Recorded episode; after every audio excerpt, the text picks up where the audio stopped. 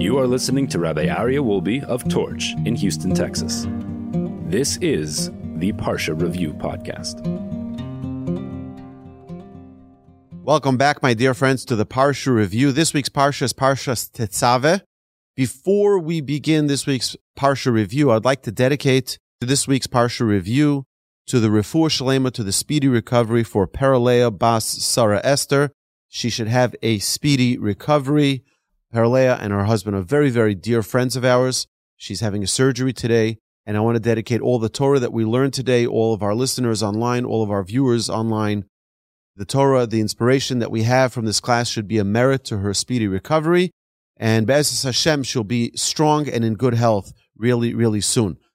This week's Torah portion, Parshas Tetzaveh, is the eighth portion in the book of Exodus and the 20th portion since the beginning of the Torah. There's 101 verses, 1,412 words, and 5,430 letters.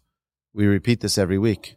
Every week. Why? Because there's not an extra word in the Torah. There's not an extra letter in the Torah. There's not an extra verse in the Torah. If it's there, there's something Hashem wants us to learn from it. And that's what we try to invest our time in these classes to figure out what is it that Hashem wants us to learn from these verses. There are seven mitzvahs, four performative mitzvahs, mitzvahs aseh, and three prohibitions, mitzvot lo ta'aseh. Okay, so here's the story of this week's parsha. Hashem commands Moshe to solicit the Jewish people for pure olive oil for the menorah. The menorah is lit every evening in the outer chamber of the Mishkan in the tent of meeting. The Kohanim, the priests, the children and descendants of Aaron, who did the services in the Mishkan and then later in the Holy Temple would light that menorah. The Kohanim were required to wear their special garments during all services performed in the Mishkan, including when erecting and deconstructing the Mishkan for traveling. Hashem instructs Moshe on the exact details of the special eight priestly garments of the high priest, four of which are worn by the ordinary Kohen. He wore eight garments, the ordinary Kohen wore only four. So the first is the ephod, the apron. It was made of blue, purple, and red dyed wool, linen, and gold threads. The choshen, the breastplate, it was worn on the Kohen Gadol's, on the high priest's chest, with 12 precious gems on it, each one representing one of the 12 tribes. The me'il, the robe or the coat, it was blue wool with gold bells and pomegranates hanging all the way at the bottom by his feet. And then the tzitz, which was the crown or the forehead plate, a golden plate with the words Kodesh La Hashem, holy to Hashem engraved on it. These following four were the four garments worn by every Kohen, the ordinary Kohanim. The Michnasayim, the pants, they were short linen pants worn under the Kohen's clothings, the kesones, the tunic, a long shirt covering most of the priest's body, the avnate, the sash or belt, wound above the waist and over the heart, and the mitznefis, the mikbat, the turban or hat, worn on the Kohen's head. After the garments were fabricated, Moshe performed a seven day ceremony to consecrate Aaron, the high priest, and his sons. Each day they sanctified themselves in a mikvah. Moshe dressed Aaron and anointed him with anointing oil, the Shemen HaMishcha. Moshe dressed Aaron's sons and tied their avnate belt for them. Moshe then brought offerings, sprinkled the blood and the oil on Aaron and his sons, and they spent each day in the Mishkan sacrificing offerings to Hashem. After these seven days, Moshe was no longer able to bring offerings. It was only during these seven days that Moshe was like a Kohen. But after these seven days, that's it. It was now the time for the Kohen, Aaron, and his descendants to bring these offerings. Then they have officially become Kohanim and could begin the service in the Mishkan. Hashem commands the korban tamid a daily morning and afternoon sheep offering on the altar. This offering should be accompanied by a meal offering and libations of wine and oil. Hashem commands the construction of another altar of gold, the Mizbeach HaZahav, for incense, and that it be built from acacia wood and covered with gold. And these wood, the acacia wood, was the wood that Moshe brought from Egypt. When the Jewish people were collecting all of the, the gifts that the Egyptians were giving them, Moshe was busy with two very important tasks. Number one, bringing Joseph's bones with him so that he can, they, they can be appropriately buried in Israel as promised. And Moshe chopped and carried the acacia woods that would later be needed for the temple. Aaron and his sons burnt incense, spices on this altar each day. And from here on, all the descendants of Aaron will be Kohanim forever. So anyone who you know who is a Kohen is a Kohen, not because he did something voluntarily, but because Hashem said all the descendants of Aaron will be Kohanim. Now, I want to share with you a very funny story, and then we'll go into the important lessons. A friend of mine lived in Cincinnati, and he said the following story. He was in a, in a synagogue for the first time. He went to some synagogue, and they're like looking around when they bring out the Torah. You know, the first aliyah, the first honor goes to the Kohen. The second goes to the Levi, and the rest go to the Israelites, the simple people like us. So they asked, is there a Cohen? Cohen, Cohen, Cohen? Anyone Cohen? He sees nobody's volunteering. So he raises his hand and he says, me. So they call him up. And for the next 10 years or so, every Shabbos he goes for services, they call him up as a Cohen. And then after 10 years or so, he says to the rabbi, he says, you know, I've been volunteering as a Kohen for so many years. I think it's time to give it to somebody else. The rabbi is beside himself not knowing what to do because he he didn't realize that he's like, I just volunteered. Nobody else volunteered. So I volunteered to be the Kohen. So, but that's not how Kohen works. You have to actually be a descendant. By the way, Katz, the name Katz is a very common Kohenite name because Katz is the name Kohen Tzedek. The Chaf, the, right, the Kaf and the Tzaddik is Kohen Tzedek, meaning this is a Kohen who has been directed all the way back up their lineage, has been tracked all the way to Aaron. You have also Kahan, which is Kohen. Many people with the name Kahan are Kohanim. Uh, there are many names that identify because only Kohanim took those names. So it's important for a person to know what their lineage is so that they know where they come from. And if someone is a Kohen, it's, a, it's an unbelievable honor. Just by the way, very important thing for people to realize that we say, oh, oh, oh we're not going to uh, profile people. We're not going to decide that people have greater status or lesser status. Well, in Judaism, we do. Okay. A Kohen has the highest status. The Levi has the next highest. And the Israelite, which is the majority of the Jewish people, are third rank. I'm sorry. You don't like it. It's too bad. That's the way God constructed the world. There are people who are given certain privileges. And although the world that we live in today doesn't like that concept or that idea of people having special privileges, that's the way it works.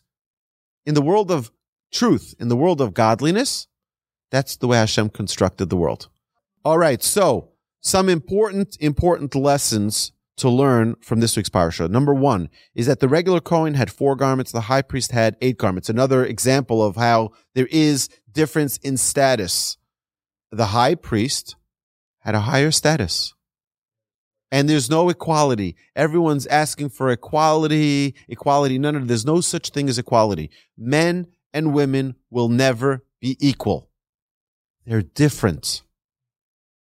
They're different. They're uniquely different. An apple and an orange will never be equal. They're different. Each one has different compositions. Each one has different nutrients. Each one has different texture, flavor, benefits. They're different. A man and a woman will never be equal. They're different. Okay. Now, which one is, is better? Learn the Torah. Which one is on a higher level? Learn the Torah. The Torah tells you. The Torah tells you that a woman is on a pedestal and the woman elevates the man. A man cannot be alone. It's an obligation for a man to get married. Why? Because he needs a wife who's at a higher level to pull him up. She's at the top of the ladder and she's reaching down. Please hold my hand and let me pull you up. The garments atoned for Israel's sins. Our sages tell us that the breastplate atoned for the errors of judgment because judgment many times is the breastplate was on the heart. If someone made bad judgment, the breastplate was an atonement for that. The ephod, which was the apron, atoned for idolatry. The robe atoned for evil speech. The tunic atoned for killing, for someone who murdered someone, someone who needed atonement for that. The turban atoned for haughtiness, because it's someone's head. You hold up your head up high. You distance yourself from Hashem. The turban atoned for that haughtiness. The sash, the belt atoned for sins of the heart, the thoughts, inappropriate thoughts. And the pants atoned for sexual transgressions. The last one I don't have here, but it atoned for, meaning the idea is that there wasn't just random garments that God just picked out of a hat saying, oh, this is what you should wear. Each one represented something. We have to realize that more than anything, clothes represent dignity. They don't represent fashion. When you wear clothes, you're not wearing Christian Dior or you're wearing whatever name you have emblazoned on it. It represents you. And you need to dress yourself in a way of dignity and carry yourself in a way that is appropriate as being a representative of the Almighty in the world. We see that there's a very strong emphasis in almost an entire portion on the garments of the Kohen. Because here's the Kohen. What was the Kohen? The Kohen was, was the representative of the iconic Jew. You want to know who the ideal Jew was? Look at the Kohen. You know that the Kohen, if he was in a quarrel with someone, he was in a fight with someone, he couldn't serve in the temple. You know why? Because someone who has a fight, they're not happy. They can't serve in the temple. He had to be the image of happiness, the image of perfection. He had to be a married man. A Kohen Gadol was married to two women in case one died. That at no moment could he possibly be alone in a state of sadness. The idea here is that a Kohen represented the perfection of the Jewish people. Kohen has to dress in a way that is royal, that is regal.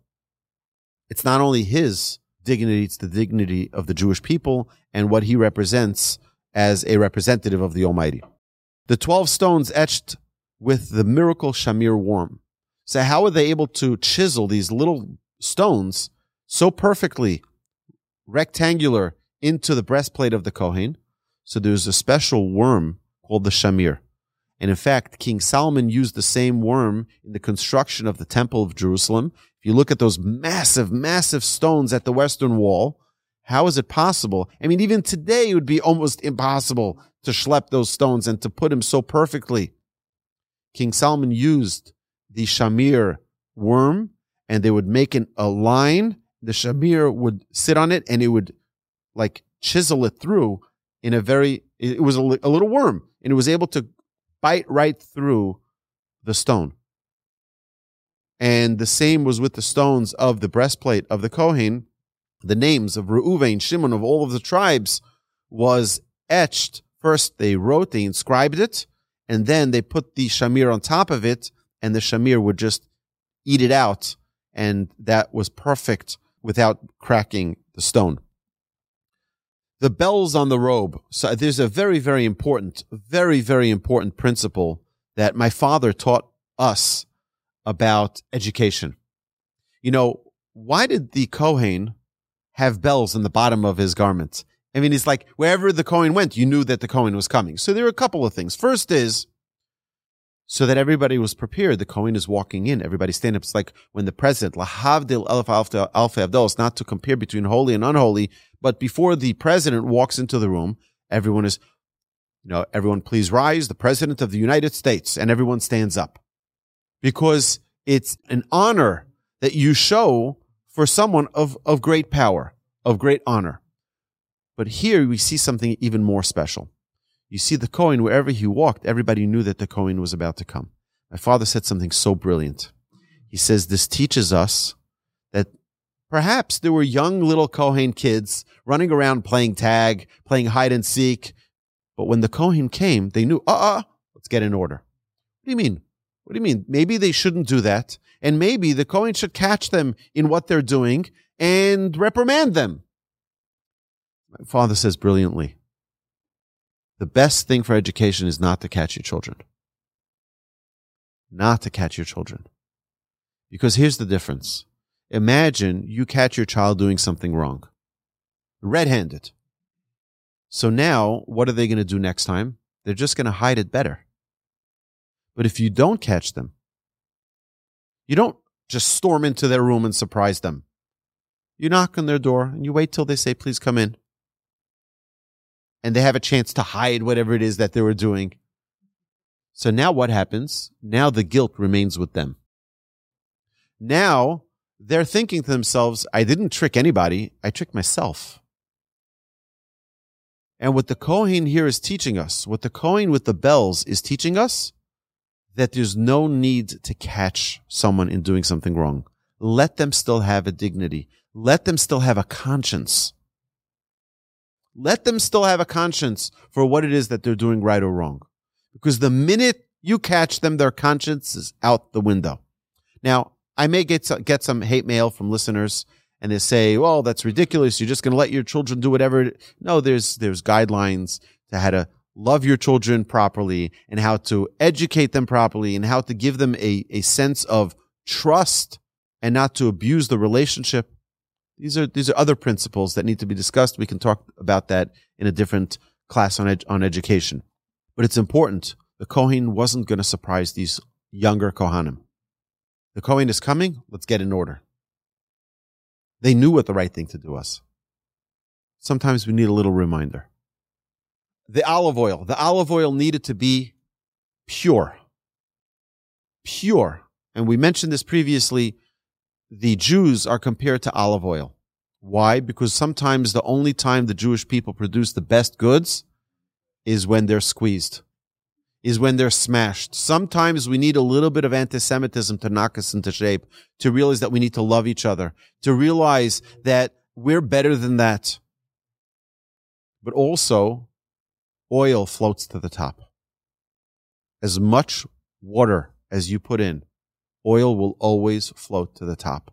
And that's what we need to be. We need to be representatives of what it means to be the people who float to the top. Okay, animal offerings. And this is sometimes, especially in our generation, we have organizations like PETA that say uh, eating animals is cruel. Uh, so we have to understand that Hashem created a world for us. Hashem created a world for us to use, not to abuse. Therefore, yes, actually recycling, and I'm not a, a, a tree hugger. I'm not a uh, environmentalist wacko, but I do believe that it is a Torah value to recycle. I do believe that it is a mitzvah not to waste. The Torah tells us, Bal Tashchis, not to waste. And everything that Hashem created should be put to use. I've been to events, to programs where they're throwing out so much food. You can feed millions of people with the amount of food that's thrown out daily. And I think that's a terrible thing. But not to use what Hashem has given us. Hashem gave us animals so that we can enjoy the food from them in a proper way. And they should be ethically treated. There's no question. But not to use what Hashem gives us is a dereliction of our duty, where Hashem gives us these resources for us to enjoy them. So, what's the proper way? They, be, they were brought as offerings as a service to Hashem, as an offering to Hashem, in the most dignified and most beautiful way, not in a brutal way.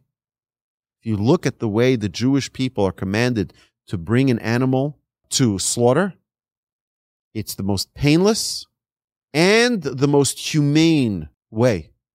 There's many things we could talk about this, but I'll just tell you something very, very beautifully quickly. You know that there are two main veins that go to the brain that deliver oxygen. So it's very, very interesting that on a kosher animal, they're all at the front of the neck. Non kosher animals, they're all at the back of the neck. That means when you slaughter that kosher animal properly, where it's supposed to be at the front of the neck, it doesn't feel the pain because at an instant, and that's exactly the two veins that need to be cut in a proper slaughter, it doesn't feel the pain anymore because there's complete disconnect and it doesn't experience any pain. I don't want to get into the gory details, but the most humane, when it's a non kosher animal, you bet it feels that pain. And it's inhumane.